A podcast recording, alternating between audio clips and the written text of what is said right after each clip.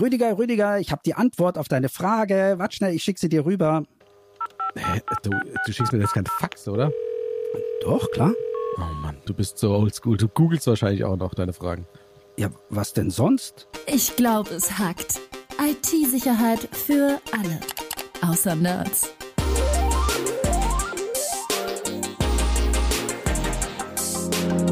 Mit Rüdiger Trost und Tobias Schrödel. Liebe Hörerinnen und Hörer, willkommen zu unserem Podcast zum Thema künstliche Intelligenz. Heute diskutieren wir über die neuesten Entwicklungen, Herausforderungen und ethischen Fragen rund um KI. Ich freue mich, meine Gäste Tobi und Rüdiger begrüßen zu dürfen. Sie sind Experten auf dem Gebiet und werden uns heute ihre Einschätzungen und Meinungen zu verschiedenen Aspekten von KI präsentieren. Ich übergebe nun an meine Gäste Tobi und Rüdiger. Ja, Tobi, jetzt sind wir Gäste in unserem eigenen Podcast. Hast du schon mal erlebt, sowas? Äh, Nee, habe ich noch nicht erlebt, aber einen schönen Text hast du dir da ausgedacht, muss ich sagen. Du, den habe ich nicht mehr ausgedacht, sondern das kommt von einer KI. Das habe ich quasi generieren lassen, ähm, habe einfach eine Frage gestellt und habe gesagt, schreib eine Begrüßung für eine Podcast-Folge mit dem Thema KI und ende mit den Worten, ich übergebe an meine Gäste Tobi und Rüdiger. Und das kam heraus.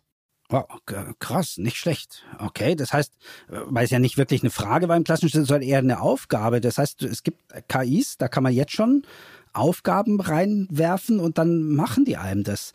Aber vielleicht wollen wir erstmal drüber reden, was denn diese künstliche Intelligenz eigentlich ist. Ist das eine Webseite, eine App? Ist das ein Computer oder ein ganzes Rechenzentrum? Was steckt dahinter?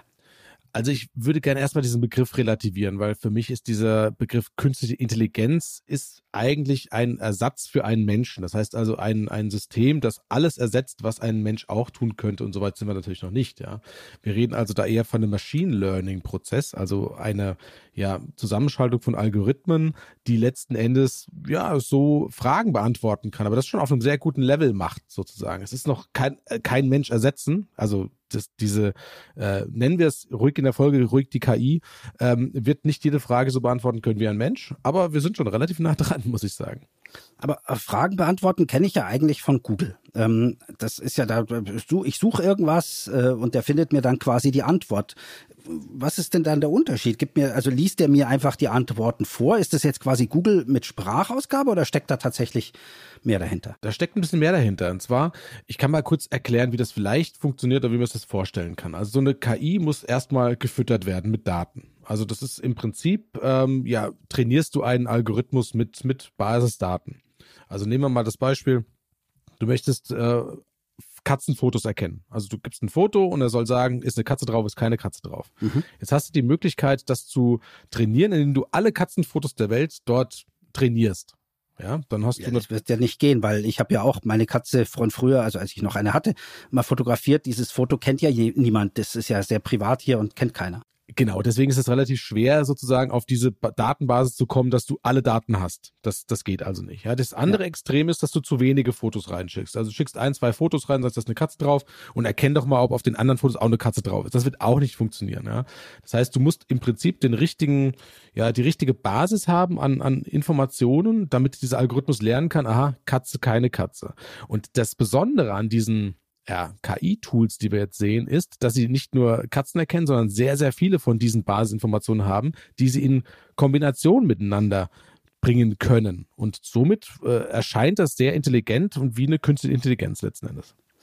Tatsächlich geistert ja jetzt im, im Netz etwas umher. Chat GPT von OpenAI, das ist so ein, so, ein, so ein Tool, wo jetzt praktisch mal jeder in der Lage ist, künstliche Intelligenz äh, auszuprobieren. Und da gibt's ja schon die abstrusesten, äh, ja ich sag mal Verschwörungstheorien, möchte ich jetzt nicht glatt sagen, aber Ängste, dass dieses Teil quasi die Welt verändern wird. Und ganz ehrlich, ich glaube, so ganz falsch ist es nicht, aber ich glaube auch nicht, dass es schon jetzt so weit ist, dass es wirklich, äh, ja, sage ich, der Untergang der Menschheit bedeutet. Aber es ist tatsächlich schon erstaunlich, weil du gibst diesem Teil eine Aufgabe, nicht nur sowas wie unser Intro hier, sondern auch eine sch unglaublich schwere äh, Physikaufgabe aus, ich sag jetzt mal, äh, Abituraufgabe, die du als Normalmensch, wenn du jetzt nicht gerade Physik-Leistungskurs frisch hast und da voll im Thema bist, eigentlich nie lesen kannst und die ich wahrscheinlich nicht mal von der Frage her verstehen würde. Und dieses Ding löst dir das, inklusive Lösungsweg und erklärt es dir auch noch. Also das ist schon beängstigend, die Themen, die man da so sieht. Weißt du, Schüler, Schüler und Studenten sind ja sehr kreativ, weil oft sehr faul. Ich rede da aus eigener Erfahrung. und äh, man äh, googelt ja doch mal das eine oder andere. Ja, also mhm. klar, in, in, Zeiten von ähm, Plagiatsaffären sollte man damit vorsichtig sein, aber äh, natürlich hat jeder schon mal eine, eine Frage gegoogelt, die einem in, im Studium begegnet. Und ähm, die Verlockung war ja immer groß zu sagen, oh, das übernehme ich mal, diesen Absatz in meine Diplomarbeit oder sowas. War natürlich super leicht zu erkennen, weil der Professor oder der Lehrer kann das natürlich auch ergoogeln und äh, gibt natürlich auch Tools, die erkennen, hey, dieser Text, der wurde schon zwölfmal verwendet auf verschiedenen Seiten. Ähm, aber mit so einer, mit so einer AI, wo der Text ja quasi dynamisch generiert wird und der kann heute ganz anders sein, als er morgen ist, ja, weil die Datenbasis eben ändert, ist es ja fast nicht mehr zu erkennen. Ja, das habe ich auch gemerkt. Ich habe sie natürlich auch schon mal ausprobiert und ich habe äh, zweimal relativ kurz sogar im Abstand von wenigen Minuten die gleiche Aufgabe gestellt.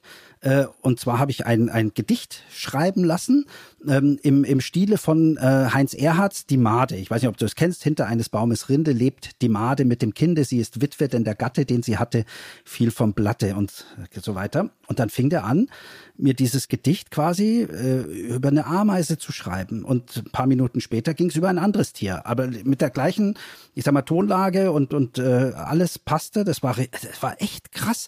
Aber du hast recht, die Antworten sind nicht immer gleich, aber inhaltlich richtig. Und das wird es total schwer machen, weil ich dann natürlich auch, wie du richtig sagst, meine Bachelorarbeit, meine Masterarbeit, meine Doktorarbeit ähm, einfach von einer künstlichen Intelligenz schreiben lassen kann. Und das Erstaunliche ist, das geht brutal schnell. Meinen aktuellen Blogbeitrag, zum Beispiel für den ich normalerweise mindestens anderthalb Stunden brauche, jede Woche, ähm, habe ich mir dieses Mal tatsächlich auch von diesem Teil schreiben lassen, also von OpenAI's, OpenAI's Chat GPT. Und der hat, keine Ahnung, es war unter 30 Sekunden, war der komplette Text fertig. Ich habe gesagt, schreib mir einen Blogbeitrag über IT-Sicherheit und ende mit einem flachen Witz. Und das hat er gemacht. Es ist wirklich, wirklich irre. Also das erste Thema, was ich hier kommentieren muss, ist äh, Heinz Erhardt war deine Jugend, ne? Ist ein bisschen, also ich kenne ihn noch zufällig, aber das waren noch ah. Schwarz-Weiß-Filme. Aber gut, das, da zeigt sich natürlich wieder der Generationsunterschied, den wir hier haben, den massiven Kann, Kannst du denn überhaupt ein einziges Gedicht auswendig? Nein, muss ich sagen, nee. Siehst du? Haut die Spitze glatt wie Schnitzel, gilt das? Ja, das gilt nicht, nein, nicht wirklich. Aber es gab eine, es gab eine Studie im Jahr 2016, die ist ganz interessant. Ähm, ich kann die auch verlinken in den Show Notes. Und ähm, die haben, sind davon ausgegangen, dass es ungefähr 125 Jahre dauert tatsächlich, bis eine KI einen Menschen ersetzen kann. Ja, aber also es ist noch relativ lang, das werden wir nicht mehr erleben. Aber die haben auch gesagt, dass du zum Beispiel einen, einen, einen Sales in einem, in einem Laden, also ein Retail-Salesman, ähm, dass es nur noch knapp 15 Jahre dauert, den zu ersetzen. Also wir sind jetzt quasi schon auf dem, fast auf dem Hälfte des, des Weges. Und wenn man sich mal überlegt, das stimmt ja auch schon. Also wenn ich mir die, die Amazon-Vorschläge anschaue, ja. die sie über Jahre trainiert haben durch mein Kaufverhalten, ähm, ist das schon relativ gut. Und ich glaube, das wird auch noch besser. Aber was ich damit sagen will, zu deinem Blogbeitrag, die gehen davon aus, dass es knapp äh, ja 40 Jahre dauert, bis man einen ähm, Bestseller schreiben kann über einen Machine Learning. Das ist doch irre. Wow. Krass, ja. Aber ich meine, 40 Jahre ist jetzt äh, schon mal eine Zeit. Ich meine, wenn wir sehen, wie, wie schnell sich Computerrechenleistungen immer verdoppeln und so weiter, da sind 40 Jahre ist ja quasi äh, ist ja fast ein halbes Universum. Ähm, halte ich für äußerst lang. Ich glaube, dass das schneller geht. Äh, das Entscheidende ist aber, wenn man mal ein bisschen zurückdenkt und jetzt nochmal guckt, was OpenAI heute schon tut, wo alle sagen, wow, Wahnsinn, ich gebe da meine Physikaufgabe rein und der löst mir die mit Lösungsweg oder ich sag, schreib mir einen Aufsatz, äh, habe ich letztens gelesen, äh, vierte Klasse Besuch bei der Oma in Niederbayern mit ein paar Anekdoten über das bayerische Leben und Oma kocht gut. Und da kam ein Aufsatz raus, so wie ich den in der vierten Klasse auch geschrieben hätte. Also wirklich auch von der Sprache her nicht wie ein Professor, sondern halt einfach wie ein äh, viert, nicht viert, vierjähriges, sondern Viertklässler äh, Kind das geschrieben hätte. Aber das ist doch alles vorgetäuscht. Also diese KI täuscht ja nur dieses Alter vor, diesen Schreibstil vor, weil es den von Mustern gelernt hat, dass Viertklässler eben so schreiben. Das heißt, eigentlich ist diese künstliche Intelligenz überhaupt nicht intelligent, sondern die täuscht Intellekt doch eigentlich nur vor. Ja, genau so ist es. Aber die Frage ist, kannst du den Unterschied erkennen? Ja, können vor allem Lehrer, äh, Professoren und ähnliches den Unterschied erkennen, weil ich meine, das öffnet doch äh, Tür und Tor für äh, gefakte Bachelorarbeiten, gefakte Abschlussarbeiten. Auch äh, bei der IHK, die Ab äh, Ausbildungsprüfung ist ja immer begleitet von so einer Projektarbeit. Die lasse ich doch einfach schreiben zukünftig. Gut, die Frage ist jetzt, was machst du stattdessen? Also man kann natürlich andere Arten von Prüfungen ähm, aufbauen, aber ich würde ganz ehrlich, wenn ich jetzt so eine Arbeit schreiben müsste, warum nicht mal einen Beispieltext generieren lassen und den nur in Nuancen ändern, weil du sagst, ja, okay, hier passe ich noch ein bisschen an, das gefällt mir nicht so ganz, aber da ist ja schon mal 50 Prozent oder, oder 80 Prozent der Arbeit schon getan. Ja, also. Ja, aber genau das ist doch das Problem. Du kommst dann, ich meine, es ist ja Beschiss auf gut Deutsch, aber du kommst doch als, als Student dann an irgendeinen Abschluss, der dir gar nicht zugehört, äh, zusteht, sage ich jetzt mal. Denn für uns ist es doch wichtig, dass wir in so einer Ausbildung lernen, uns präzise auszudrücken. Dafür schreiben wir diese Arbeiten ja, diese wissenschaftlichen Arbeiten. Wir können uns auch an, an Vorgaben halten, wie wissenschaftliche Arbeiten auszusehen haben. Und wir würden dann auch verlernen, Erfahrungen zu machen. Wenn ich also mein Projekt nicht selber gemacht habe und auch gemerkt habe, oh, da gibt's Schwierigkeiten, da muss ich noch nochmal neu anfangen oder ich muss was resetten zuerst oder sonst irgendwas, dann fehlen mir diese Erfahrungen, ähm, die ich später im Berufsleben auch quasi brauche, die mir einfach die Möglichkeit geben, durch Fehler zu lernen. Wenn alles schon perfekt zurückkommt, ist doch das eine Katastrophe. Und das bedeutet für mich auch, dass wir an Universitäten, an Schulen dann, also wenn dieses Tool quasi wirklich flächendeckend für alle verfügbar ist, auf ganz andere Prüfungen gehen müssen. Wir müssen mündliche Prüfungen machen, wo die Leute dem Prüfer ins Auge oder der Prüferin ins Auge schauen und, und erzählen und nicht irgendwie nur einen Text abschicken per E-Mail. Äh, praktische Prüfungen werden viel größere Rolle spielen, als sie das heute tun das denke ich auch. Aber wir werden trotzdem damit konfrontiert werden, weil ich denke, sehr viele Artikel, die wir lesen auf, auf äh, Webseiten, also Newsartikel, kurze, kurze Nachrichten, die werden in Zukunft von keinem Menschen mehr geschrieben werden. Es gibt jetzt schon genug Seiten, die das machen.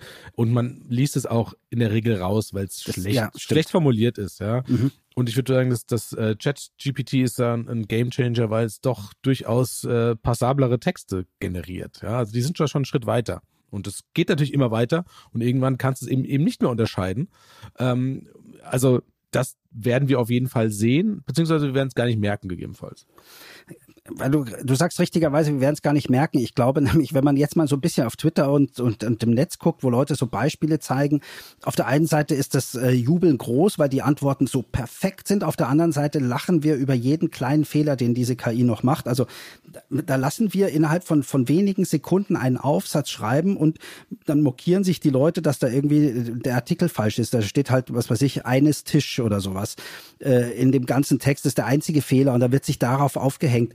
Aber die merken gar nicht in Summe, was das bedeutet, was da tatsächlich im Hintergrund gelaufen ist, damit dieses Tool überhaupt in der Lage ist, im Stile eines Viertklässlers einen Text zu schreiben, der so und das und das noch beinhaltet. Das ist unfassbar an Rechenmodellen. Also ich finde das grandios, aber die Frage ist auch, wie viel Rechenleistung braucht denn das? Also im Vergleich zu einer Google-Suche ähm, ist doch das ein, ein Vielfaches. Ja, definitiv. Also die werden wahrscheinlich auch ein Problem mit den Kosten haben. Also das ist wahrscheinlich nicht so nicht so einfach äh, zu betreiben, weil eben nicht in eine Datenbank reingeschaut wird und das passende Ergebnis rausgeholt wird, sondern immer neu generiert wird. Das heißt, das kostet Rechenpower, Rechenpower kostet Strom und Strom ist sehr teuer. Also dementsprechend ähm, müssen die schauen, dass sie dass sie dieses System in irgendeiner Form auch äh, ja betreiben können. Das wird also irgendwann was kosten, schätzen wir mal. Ja. Ja, auch von vom, vom Betreiben her logischerweise, da hast du völlig recht. Wenn ich mir überlege, jetzt haben wir so ein Testsystem, das wird dann alles noch von irgendwelchen Sponsoren gesponsert. Ich glaube, Elon Musk steckt dahinter und Microsoft, ähm, die da äh, sicherlich auch mit viel Geld dahinter stehen und viele, viele Rechenkapazitäten zur Verfügung stellen.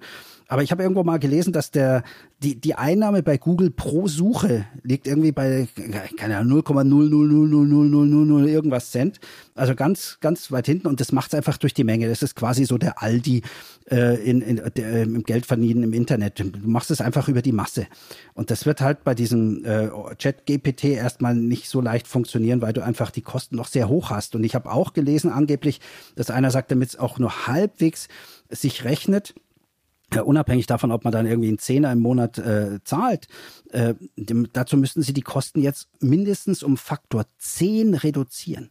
Also Das ist, Total. Äh, klingt erstmal zehn, klingt jetzt so, ah, kriegen wir schon hin. Das ist brutal viel. Das ist also aus meiner Sicht fast unmöglich, wenn du eh schon an einer Technologie bist, ähm, wo du wirklich, ich sag mal, Sharp Edge äh, äh kalkulierst und arbeitest, das um Faktor zehn billiger zu machen. Ey, wow, da bin ich mal gespannt, wie schnell das geht. Würde aber im Umkehrschluss, Entschuldigung, wenn ich den Satz noch zu Ende bringen darf, bedeuten, dass diese Technologie möglicherweise nur denen zur Verfügung steht, die Geld bezahlen können, die also auch ein bisschen Cash in the Tash haben.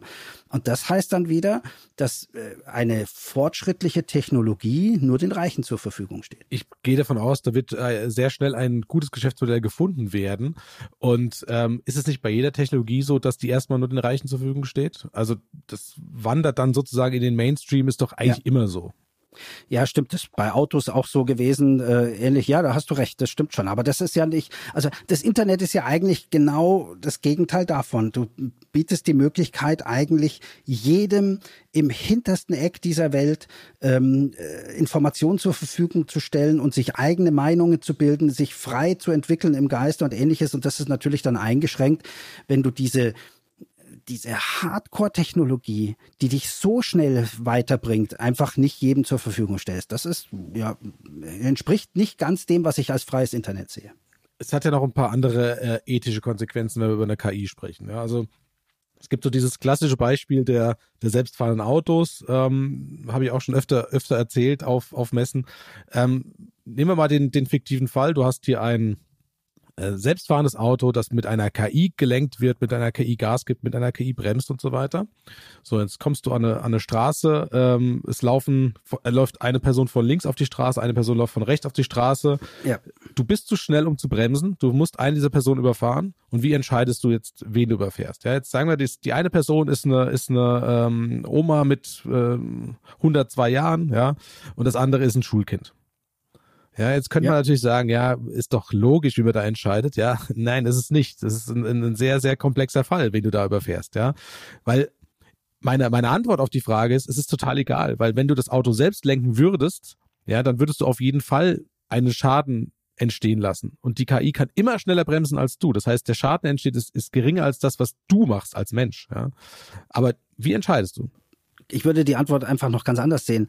Äh, wir dürfen eins nicht vergessen, die KI würde niemals den Fahrer und sich selbst gefährden, weil du hast ja unter Umständen noch eine dritte Option, nämlich einfach zwischen den beiden in die, gegen die Wand zu fahren und dich selbst zu töten, sage ich jetzt mal. Und diese Option wird die KI nicht machen, ähm, weil die äh, ganz anders programmiert ist. Die wird schauen, welches ist das kleinere Übel da draußen. Aber, Aber das würdest du als Mensch auch nicht machen, weißt du? Also du würdest als Mensch auch nicht gegen die Wand fahren in den Reflexen. Das ist sehr unwahrscheinlich auf jeden Fall. Weiß, aber, ja, aber diese diese Entscheidung, die gehört einfach in diese Frage mit rein, glaube ich. Du also kannst es natürlich Option. mit noch viel weiter spinnen. Du kannst sagen, okay, äh, diese KI, die ist so vernetzt und so intelligent, die kann sogar live die sozialen Medien dieser Person checken und kann gucken, wer ist denn jetzt hier, äh, wer hat denn gute Sachen gepostet und wer hat böse Sachen gepostet. Also dementsprechend kannst du ähm, an der Stelle das, das total weiterspinnen. Ist natürlich ethisch alles, alles sehr komplex und äh, ein Ansatz zum Beispiel wäre zu sagen, selbstfahrende Autos oder diese KI, die weicht immer nach rechts aus. Oder weicht immer nach links aus. Also das ist, das ist ein Ansatz ja. tatsächlich, dass, dass die ja. möglichst, also dass die dann dumm bleibt, obwohl sie mehr Daten zur Verfügung hätte, um es auszuwerten. Aber sind wir uns einig, dass die KI dafür sorgen würde, dass wir weniger Verletzte und Tote haben? Ich denke schon, ja. So, und genau das ist auch ein Problem, habe ich nämlich auch mal gehört, ist schon einige Jahre her, auf so einem Versicherungskongress. Und dann sagte einer, das ist ein großes Problem für die Leute, die heute auf ein Spenderorgan warten. Weil die meisten Spenderorgane kommen von Autounfällen. Und wenn wir jetzt alle Autos selbstfahrend haben und die Unfallrate durch vorausschauende KI und die sich auch noch abstimmen und miteinander sprechen, um 90 Prozent reduzieren, werden die Leute, die eine neue Niere oder sonst irgendwas brauchen, am Ende in die Röhre schauen. Ist das nicht krass? Das ist allerdings krass, ja. Ja, ist, ja. Äh, Aber also, wir schweifen ab. Wir wollten heute über dieses, dieses äh, Chat-GPT sprechen, ähm, äh, bei dem wir Texte reinwerfen können. Und äh, wollen wir nicht einfach diese KI mal selber fragen, äh, ob sie, weiß nicht, wollen wir sie fragen, ob sie Google ersetzen wird oder ob sie gefährlich für die Menschheit ist? Ähm, ich, ich frage, frage mal, bist du eine Gefahr für die Menschheit? Oder ist, ist KI eine Gefahr für die Menschheit. So.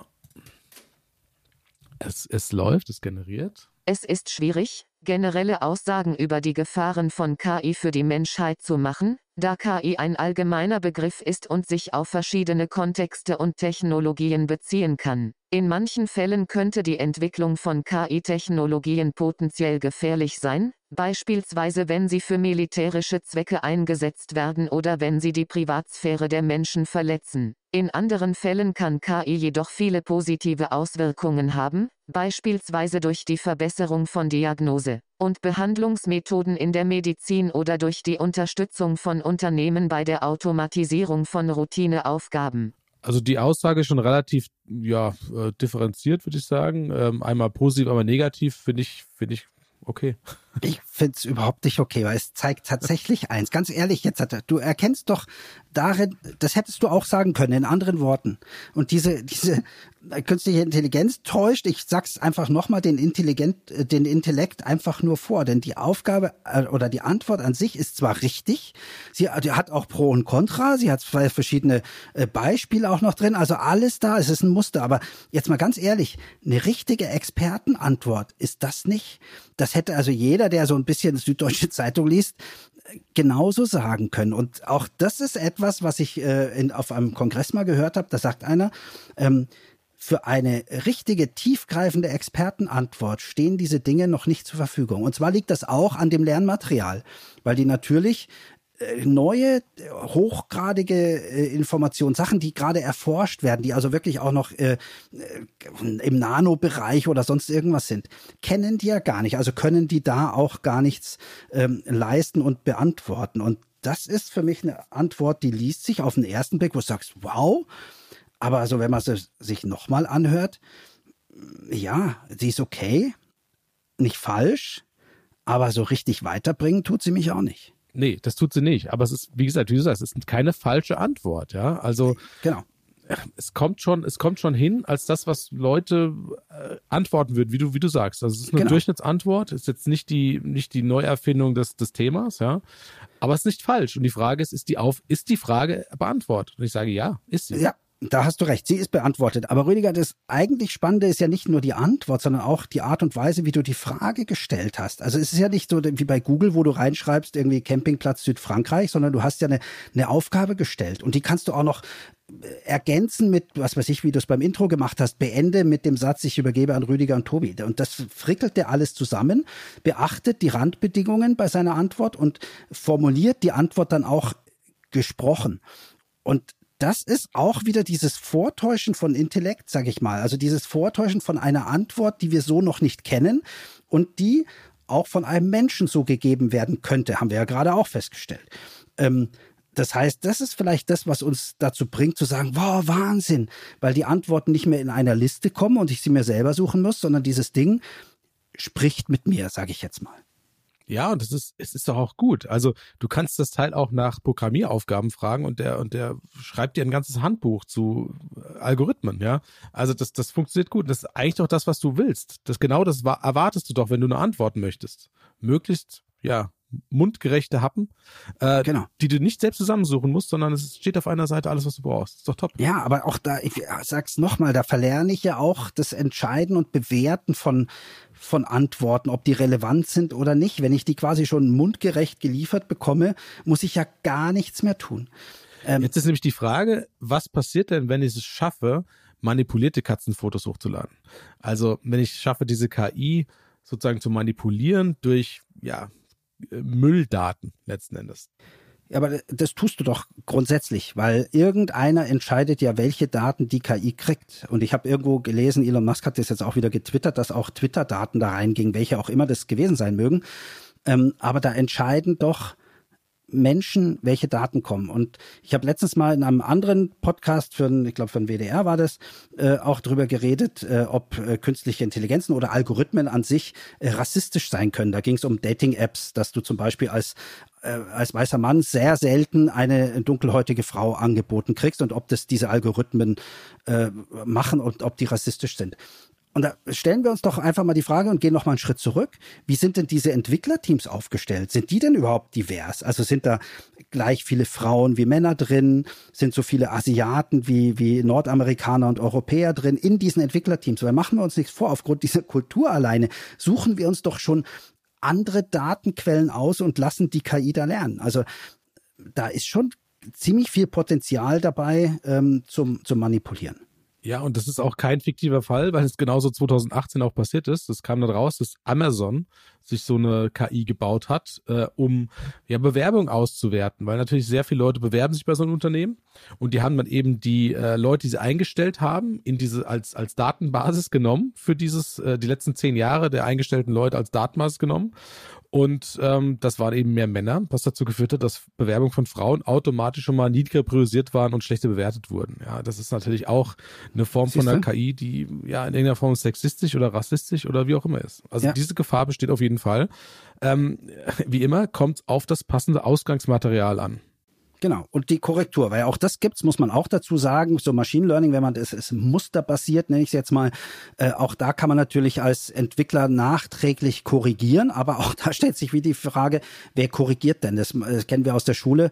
Hättest du deinen Aussatz Deutschlehrer A gegeben, der gibt dir eine andere Note als Deutschlehrer B. Das ist einfach so. Und genau das haben wir hier auch mit dieser künstlichen Intelligenz. Liebe Hörerinnen und Hörer, das war es schon wieder für heute. Vielen Dank dass ihr uns begleitet habt. Wir hoffen, ihr hattet eine spannende und unterhaltsame Zeit bei uns. Wir wünschen euch einen schönen Abend und freuen uns schon auf ein Wiederhören in der nächsten Folge. Bis dahin, danke Tobi. Äh, danke KI.